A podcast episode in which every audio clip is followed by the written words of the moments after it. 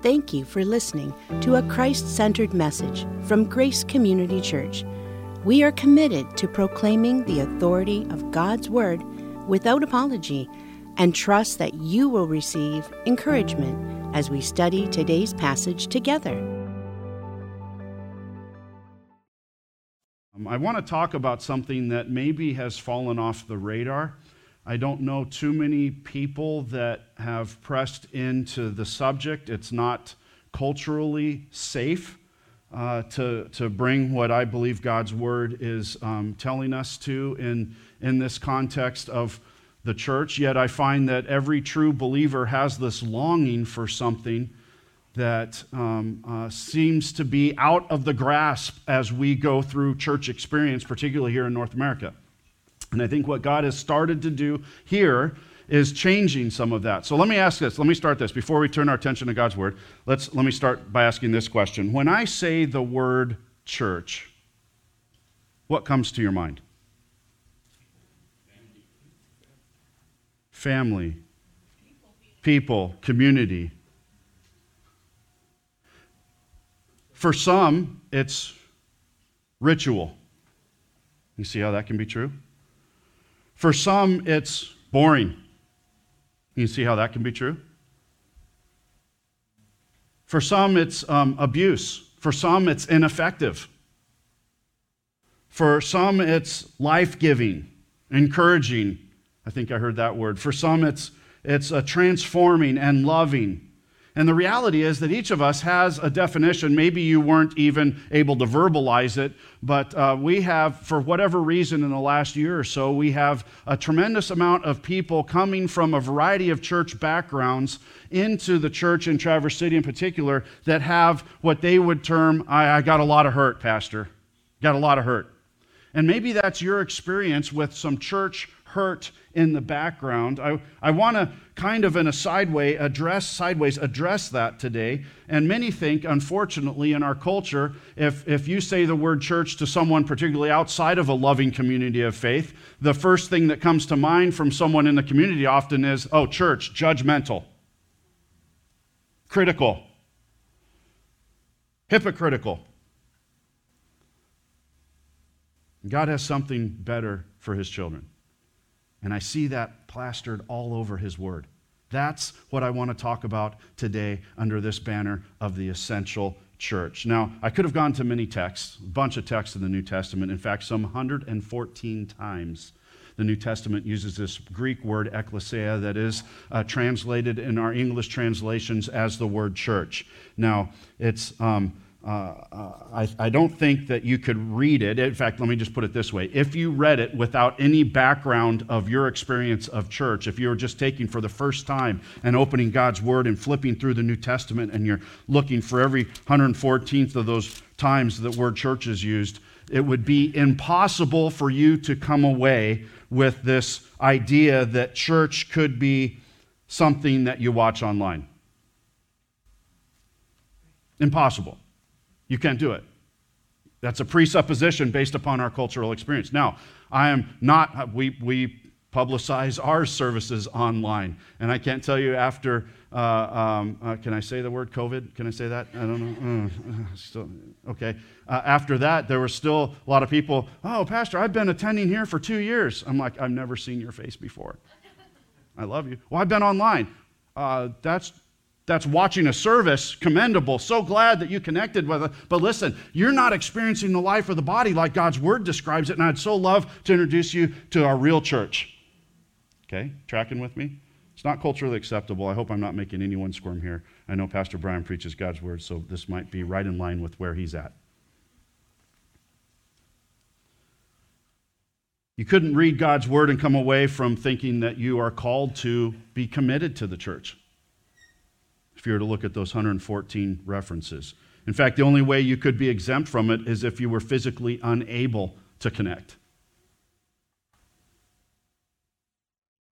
So I want to reorient our mindset of church biblically and let God's word be the banner over us that we sing and say that it is, and let His word and His wisdom reorient any of the background and past that you and I have about church and simply look at what a biblical church, the essential church, and what God is doing in and through it.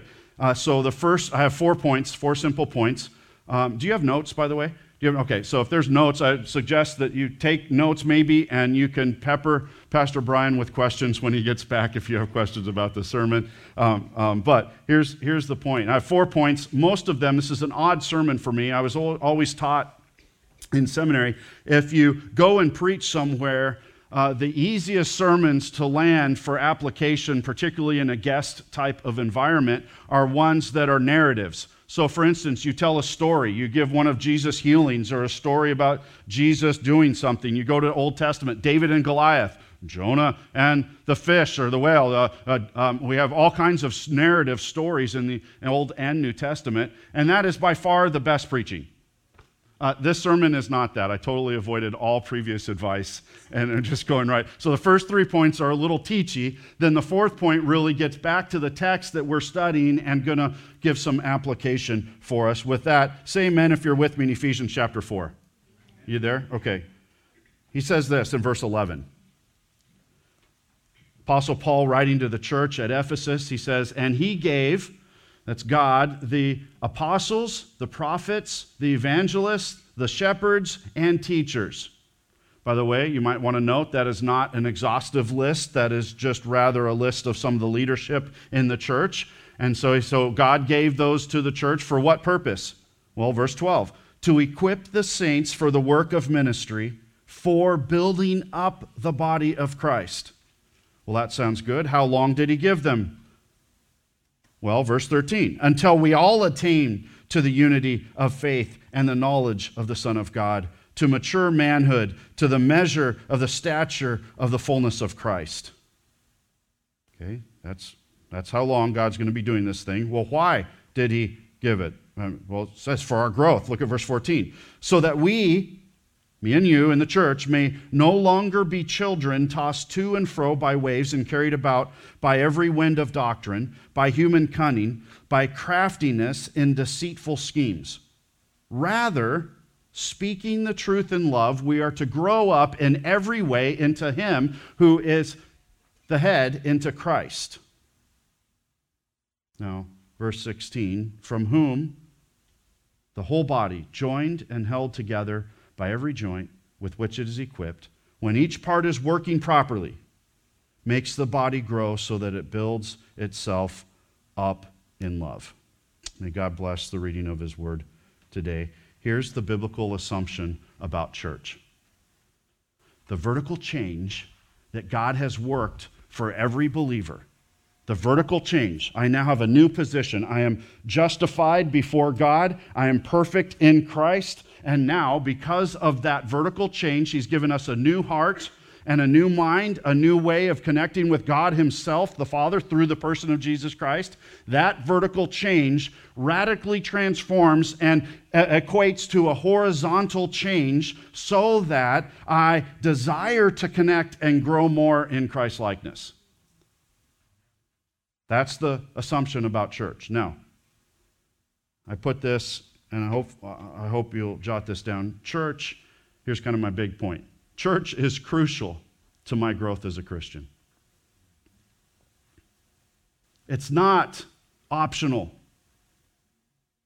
We say often that God gave us His Word, God gave us His Holy Spirit, but God also gave us one another for the purpose of growth. That's exactly what this text is saying. Church is crucial. Uh, C.S. Lewis in Mere Christianity, if you haven't read it, I really commend it. It's a great foundational book uh, for Christians. He, he has a quote in there that says this, speaking about um, one another. He says, He, God, works on us through each other. That is why the church, the whole body of Christians, showing Him to one another is so important.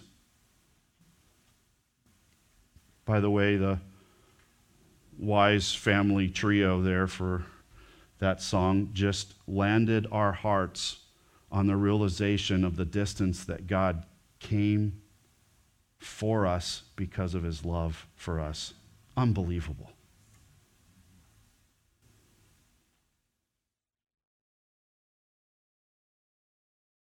That is why the church, the whole body of Christians, showing him to one another is so important. It's easy to think of church as education, buildings, missions, holding services, but the church exists for no other purpose but to draw men to Christ, to make them little Christs. That's greater Christ likeness for me and for you.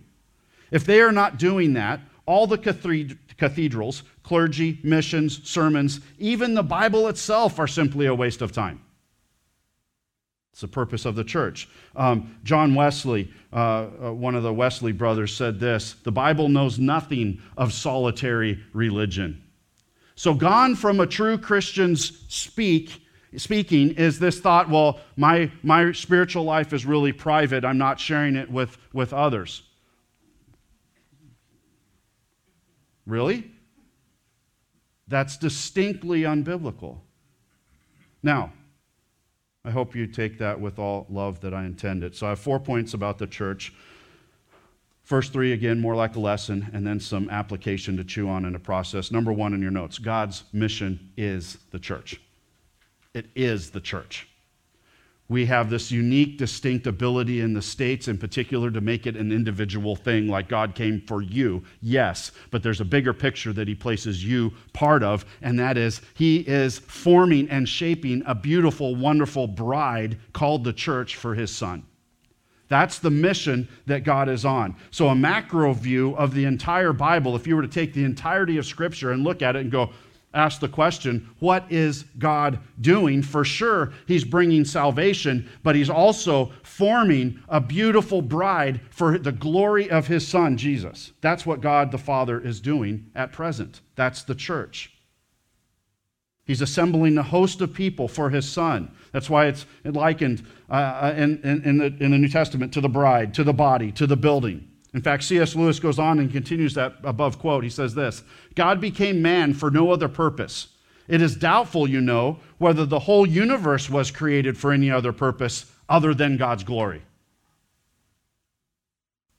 So that's the basic definition of church it's a people called out by God to bring the glory of Jesus Christ by the power of Jesus Christ through the person of Jesus Christ.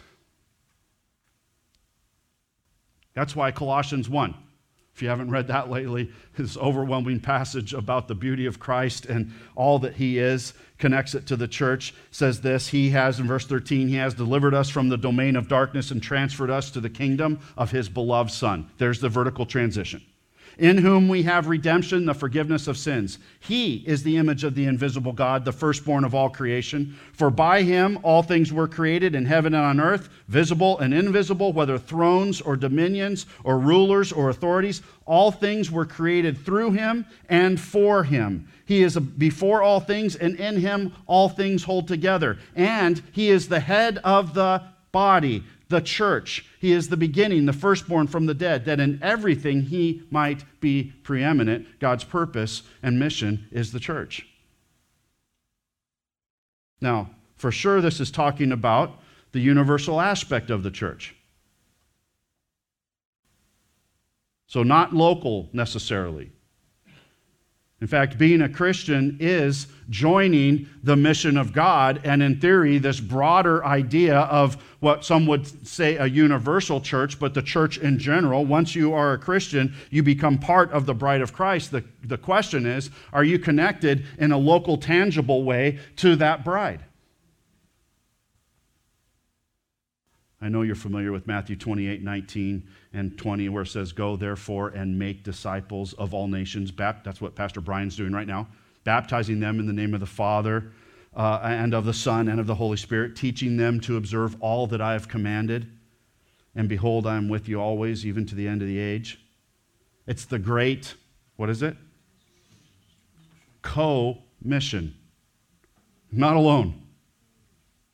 It's together. Yes, with God, but with one another. Disciples of Christ. It's the great co mission.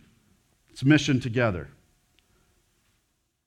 So, point one is simply this God's mission is the church, and I can prove that from a variety of angles and won't take any more time on that point. But point number two is this Jesus promised the church can't be stopped. Do you know this? If you're giving your life to, an, uh, uh, uh to something, Wouldn't it be great to know that that thing would go on perpetually and cannot be stopped by any government, by any king, by any, any disease, by no matter what happens with the world? It's something that's going to outlive you.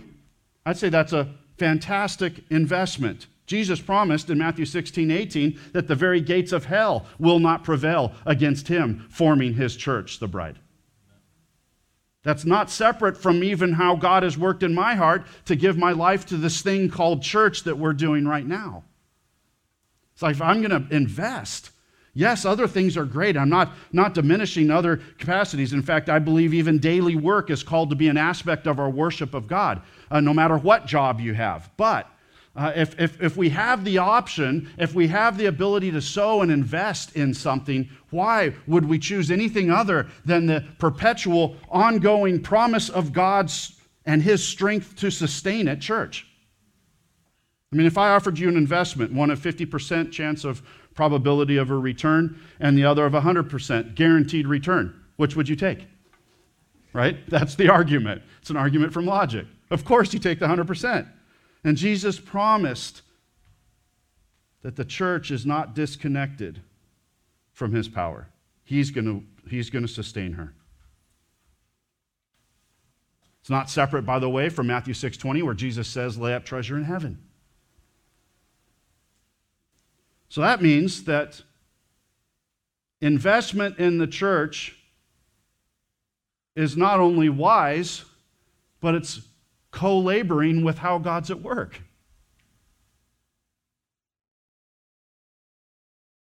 Not just money, great job on raising money for the next building. I hope that that's a tool for the Richmond area for many people to come to know Jesus Christ. Amen? I think it's awesome. But of energy and in serving. We say in Traverse City, are you shouldering weekly kingdom responsibilities of what it means to be a family of faith? Uh, turn it upside down. Not 10% of people doing the work of what it means to be a family. Flip that upside down, but maybe 10% are just guests, but 90% are shouldering the weekly kingdom responsibilities of what it means to be a family of faith. I'm not sure what kind of house you grew up in. I grew up in a house with a lot of kids, and I learned from age three on that everyone had a job to do. And mine transitioned through the years as I grew up First, it was emptying trash, then, it was feeding the dogs, and then eventually it was mowing the lawn and emptying trash and feeding the dogs. And by the way, that's, we instilled that into our kids. This is what we do because you're, you're a long, you're part of the long family. So that means we clean up after dinner. And this is not on one person, unless they lost the game.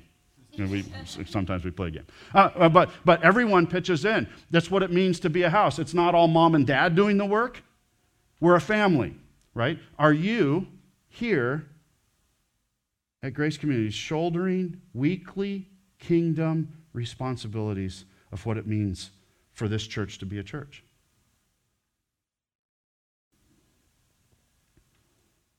And some would argue, well, Pastor Doug, you said that doesn't being a Christian make me part of the universal church? Absolutely.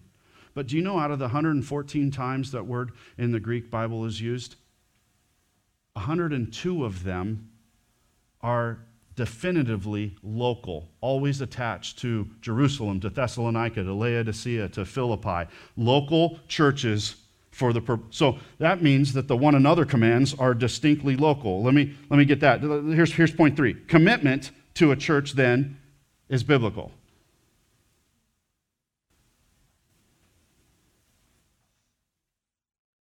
Let me give you some just biblical examples. Um, the Apostle Paul says, appoint elders in every church. Uh, you can't do that universally. Uh, discipline for the distinctly hardened and unrepentant happens inside the context of a family of faith that is loving.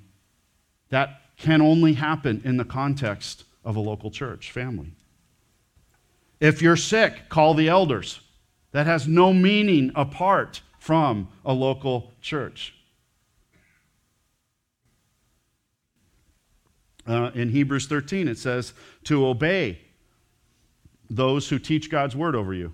That has no meaning in a universal church. You still tracking with me, church? You still church? Amen. Still, still on board with me, or did I lose you somewhere? Okay, good. Just checking, checking, making sure you're here.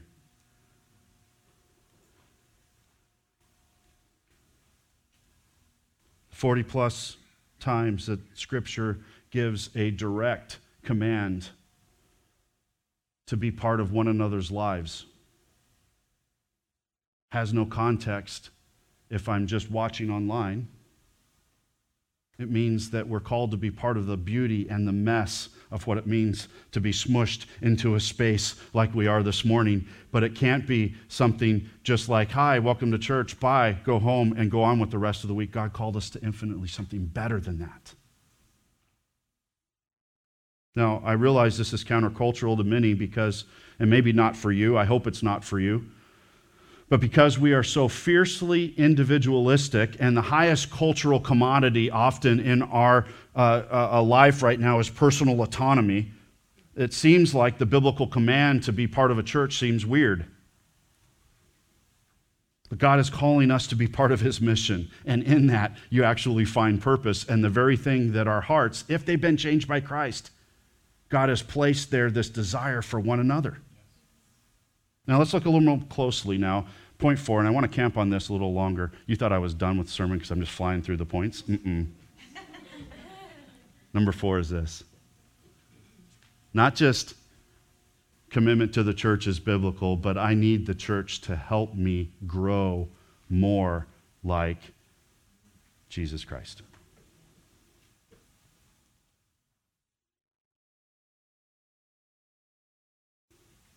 And where do I see that? Look at verse 13. Until we all attain to the unity of faith and the knowledge of the Son of God. Wait, do, does anyone have some more knowledge they need to learn about Jesus? Anyone? I'd fall into that category for sure, and I get paid to study God's Word. It's amazing to me. What a, what a gig, right? I, I get paid to study God's Word. That is God's grace to me because He knew I'd be off in la la land somewhere doing some stupid stuff if I wasn't connected more than maybe you need to be connected to God's Word. I don't know. but what a great job.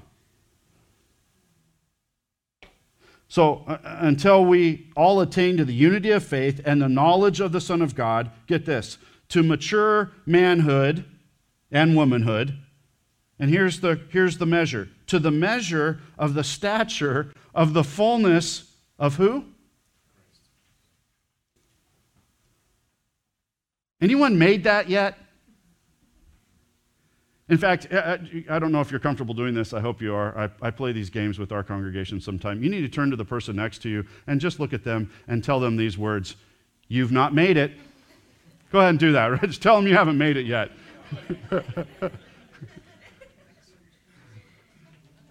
That was code for saying, You need Jesus. the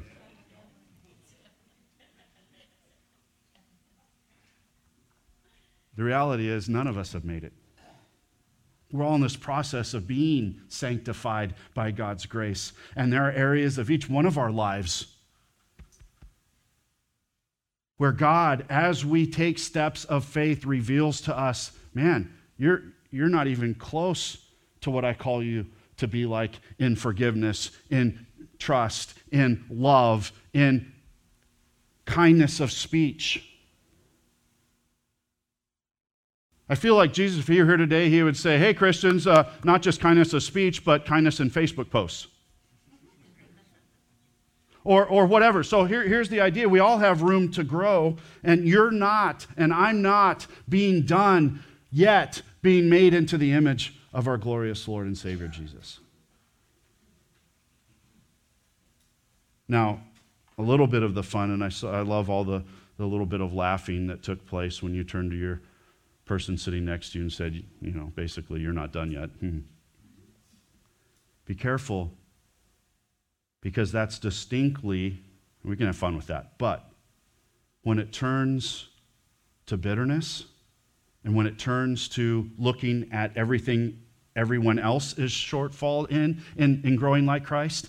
It distinctly takes our eyes and spotlights it on everyone else. Oh, this happens all the time in marriages. We spotlight the, the faults of the other instead of turning that spotlight directly back onto us.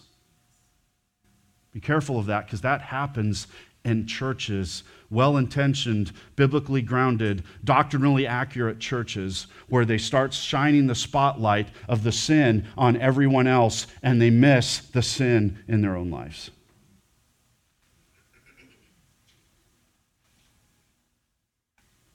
So be careful of pointing the finger at others' need for growth and missing your own. Now, this is why encouragement in the church is critical.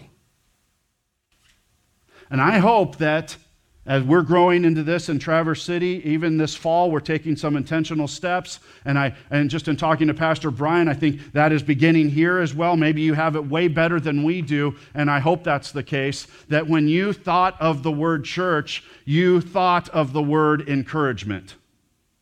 That when you leave here, it wasn't, oh, I'm exhausted oh, that was boring. Oh, that was tiring. But that somehow you left the service and you left small group going, man, I'm so encouraged to walk more faithfully with the Lord because I got some steps to grow in and I'm not alone in my need of growth. I have some brothers and sisters in Christ who are picking me up on either side, and there's some in front of me that are ahead of me in my spiritual walk, and there's some that are definitely behind me, and I'm able to help them. And I have some brothers and sisters beside me that so when I fall and trip, they can hold me up with my arms and they can say, hey, we're not stopped walking with God yet. Come on.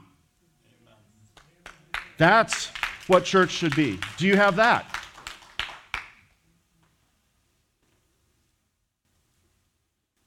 It's far less of an organizational chart. If you're from a business background and you're like, what's the org chart?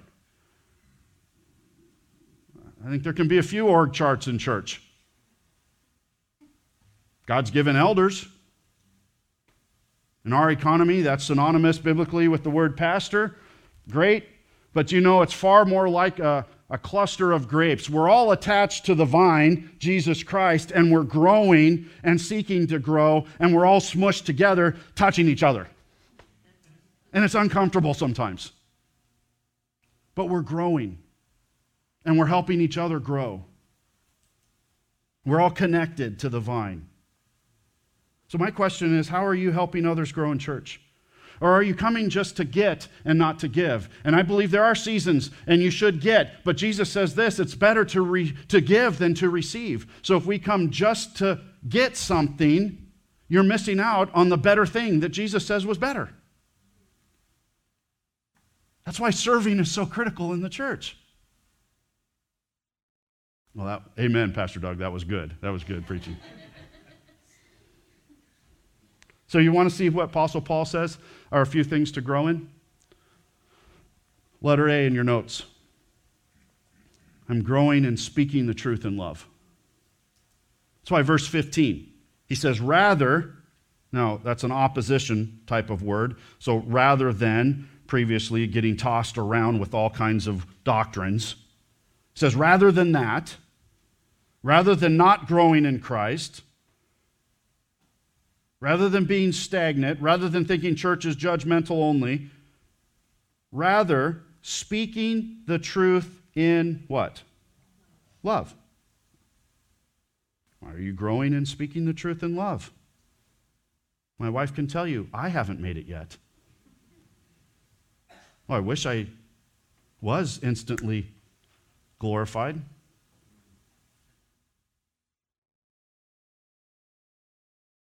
By the way, this is not just speaking the truth. How many of you are truth tellers? Like you love telling people truth. Amen, my brothers and sisters. I, I have this uncanny spiritual gift of walking into a room and finding 10 things wrong with it. Anyone else have that gift? I don't know what it is. Sin, pride, to be honest.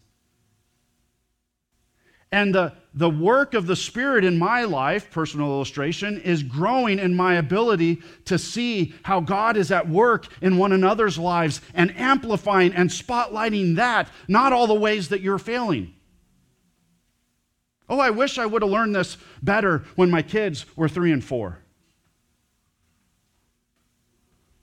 It's the sharing of how God is at work in you that encourages one another. So I'm growing in speaking the truth in love. Uh, uh, by the way, uh, now let me take the flip side. Some are not truth people, but are so grace bent people that you want to take, well, I'm, you've been friends with someone for eight years and you still haven't snuck in Jesus yet. So, so are you speaking the truth in love? So, as Christians, Paul is giving us here a, a, a, great prescription never shy away from speaking the truth. Not a difficult truth, even. Truth that people don't necessarily, uh, you wouldn't think, want to hear, that they want to hear. By the way, you speak the truth, not to argue, not to point out a fault, not to wound, but how? The manner is in love. Truth in love. So there's two criterias for Christian speech has to be truthful, and it has to be loving.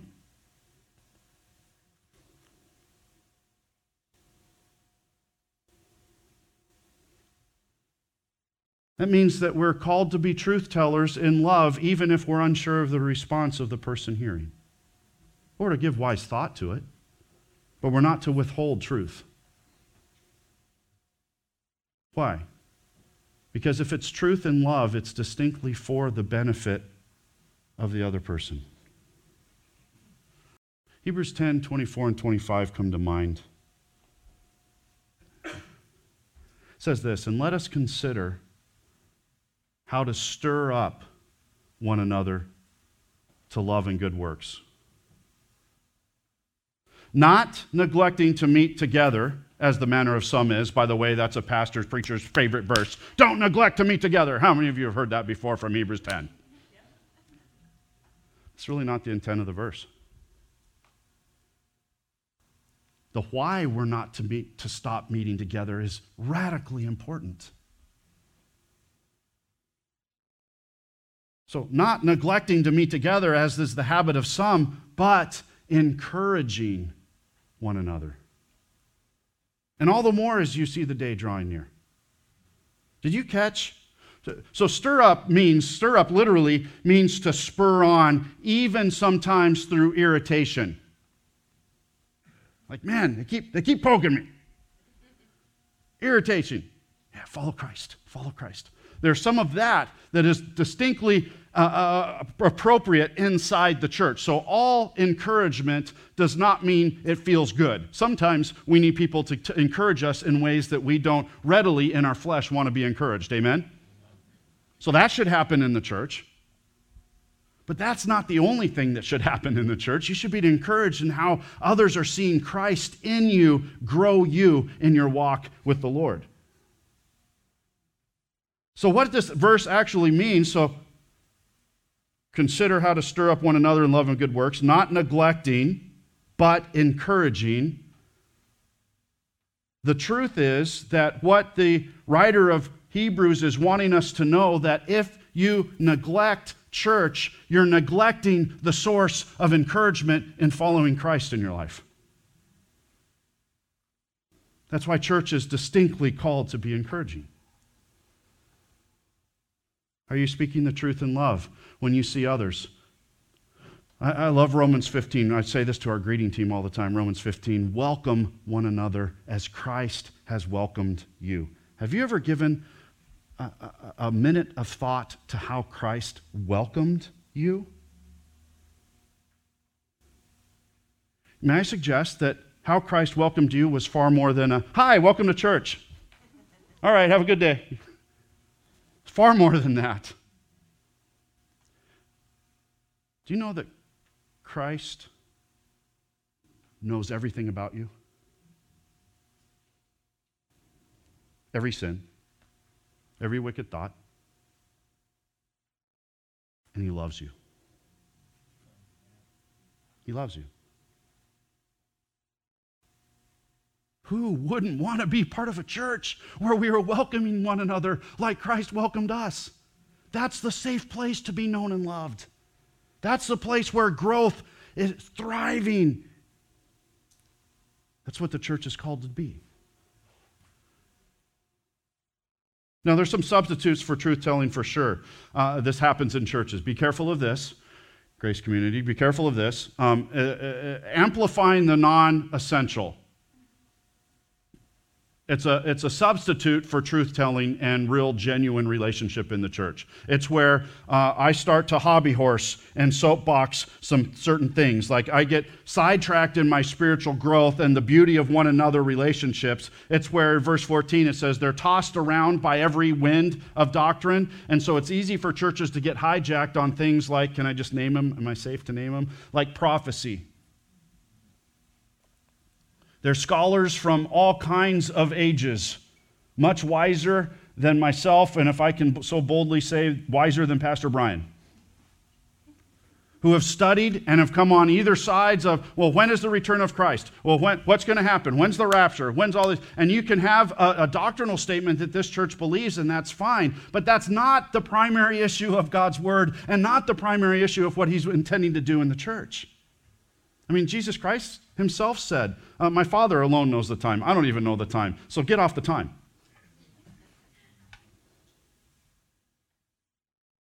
And when we amplify the non essential, like, where did Eve get her belly button? And we start just thinking about that kind of stuff. And gifts. We stay on the edge of what God hasn't made abundantly crystal clear in His Word, and we miss the meat of God's Word, which is are we growing in Christ likeness?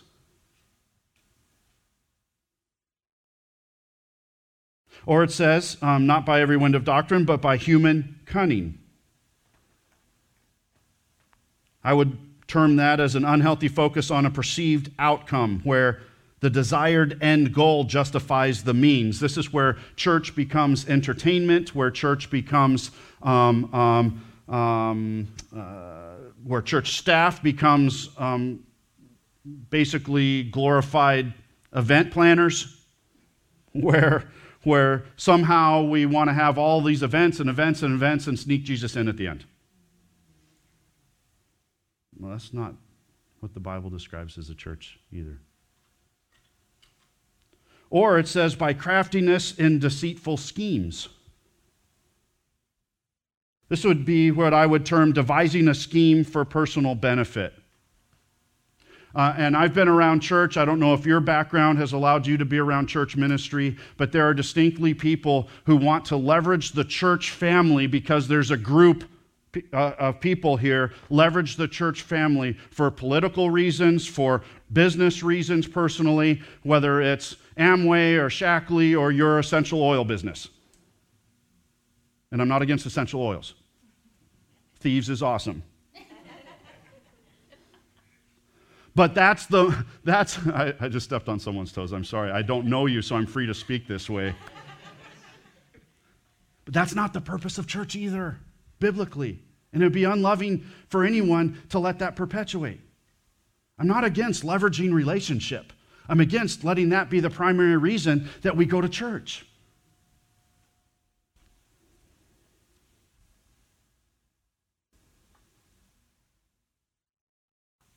Letter B. Not just I'm growing and speaking the truth in love, but I'm growing in a measurable way. It's almost as the Apostle Paul just kind of keeps increasing and turning the clamp and vice a little tighter, and he's squeezing us. I'm growing in a measurable way. Well, where do you get that, Pastor Doug? Verse 15 We are to grow up in every way into Him who is the head of Christ. So I have to give some thought to the every way. And then verse 16 uh, When each part is working, ESV translates that properly. That's the Greek word metron. It literally means a measure or a measurement. That's where we get our word meter from. It's, uh, it means accountable, measured, and assessed. Um, I don't know how many of you how, how many of you live by a personal budget. You have a budget that just financial budget. I, I have a love-hate relationship. Christy and I decided before we were married that we're going to live by a budget. I, I have a love-hate relationship with budgets because you know what they do?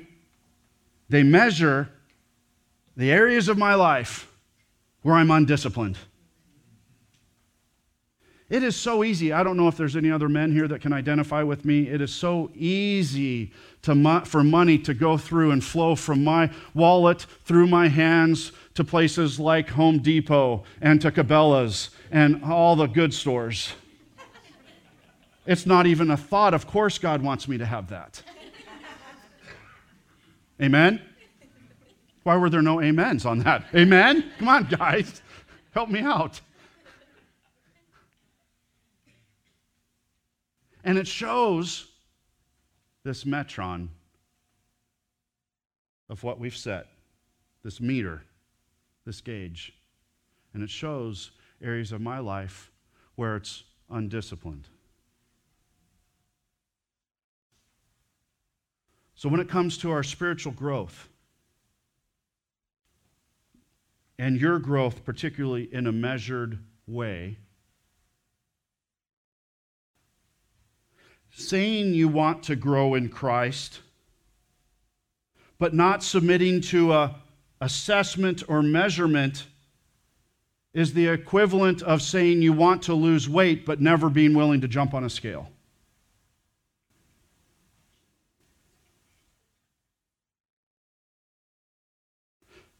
Can I insert a plug for small group life?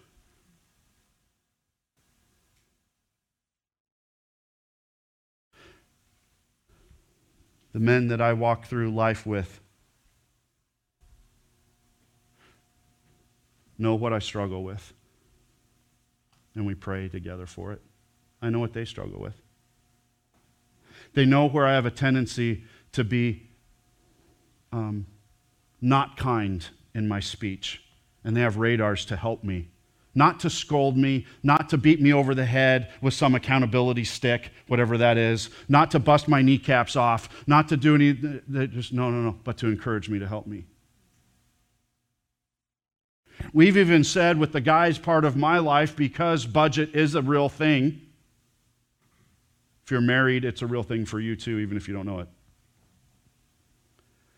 We've even said our personal finances are open to one another. Dig, assess. Just last week,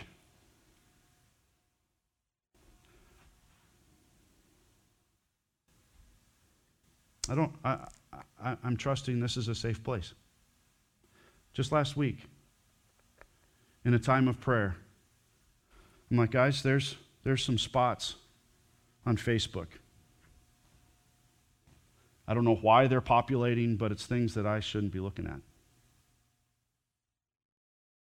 So I want you to check with me. Because I've yielded that. I've given up to God. I'm not going to watch those anymore. I don't need to scroll through all the great hunting videos on Facebook and come across one that's not appropriate. So, guys, I want you to hold me accountable. I want that measurement in my life. I'm not strong enough to do it on this own. And even if I were, why would I exempt the glory of Christ that might be mutually encouraging to all of us? Because I'm guessing my life's not too different from your life.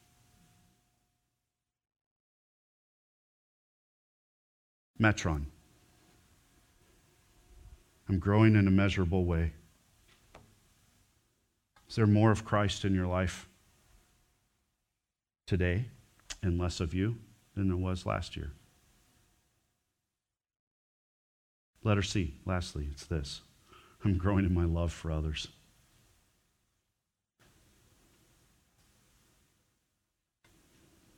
Growing in my love for others. Says this, verse 16, from whom the whole body joined and held together by every joint with which it is equipped, when each part is working properly, what happens? Makes the body grow so that it builds itself up in love. Builds itself up in love. John 13, 35. Jesus says this By this all men will know that you're my disciples, my followers, if you have love for one another.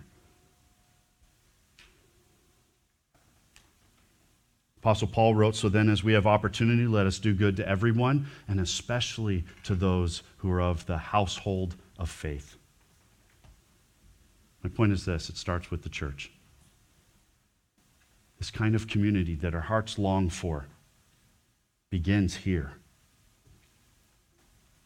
The one another's are for inside the church. It's from here that we learn. Just like a family, my kids learn to work and do some chores and say, yes, sir, yes, ma'am, and obey, even when they didn't want to. They learned that in the house so that they would be good citizens of the country that we live in and good employees of the bosses that they work for.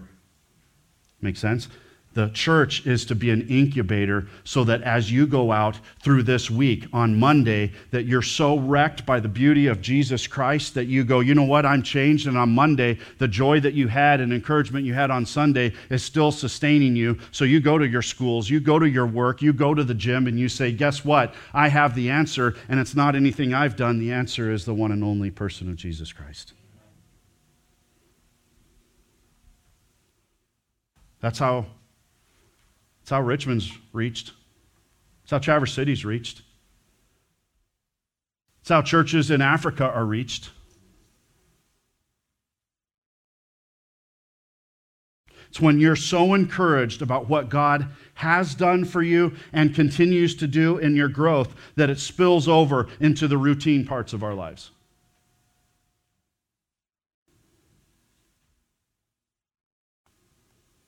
The essential church. Are you plugged in? Are you part? Are you growing? You pray with me. Father, God, I pray that you would allow this church in particular not to miss the joy of what it means to be the church. God, you change us through your spirit, you change us through the word. God, you change us in our relationship and our access to the Father. And Father, I thank you so much for that. It's all through the glorious person of Jesus Christ and Him alone that we have the privilege of even praying. And so, God, as we see you at work in one another's lives, help us to simply encourage one another in that. And may this place, this church,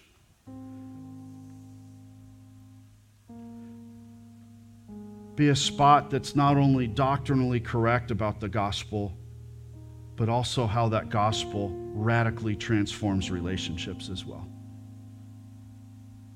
And that this church would increasingly be known in Richmond as a place that people are known through and through and loved through and through.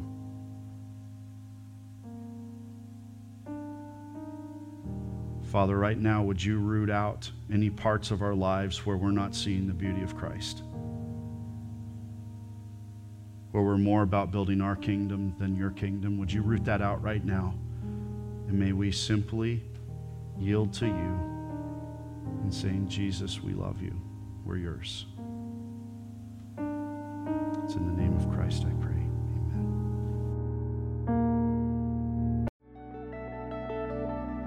Thank you again for listening to Teaching from the Word at Grace Community Church. We are located in Richmond, Michigan. You can find us online at mygracechurch.com. Please subscribe and follow us at My Grace Church. It would be greatly appreciated if you would take a moment to rate, like, and share this message. We want you to always remember that you are loved.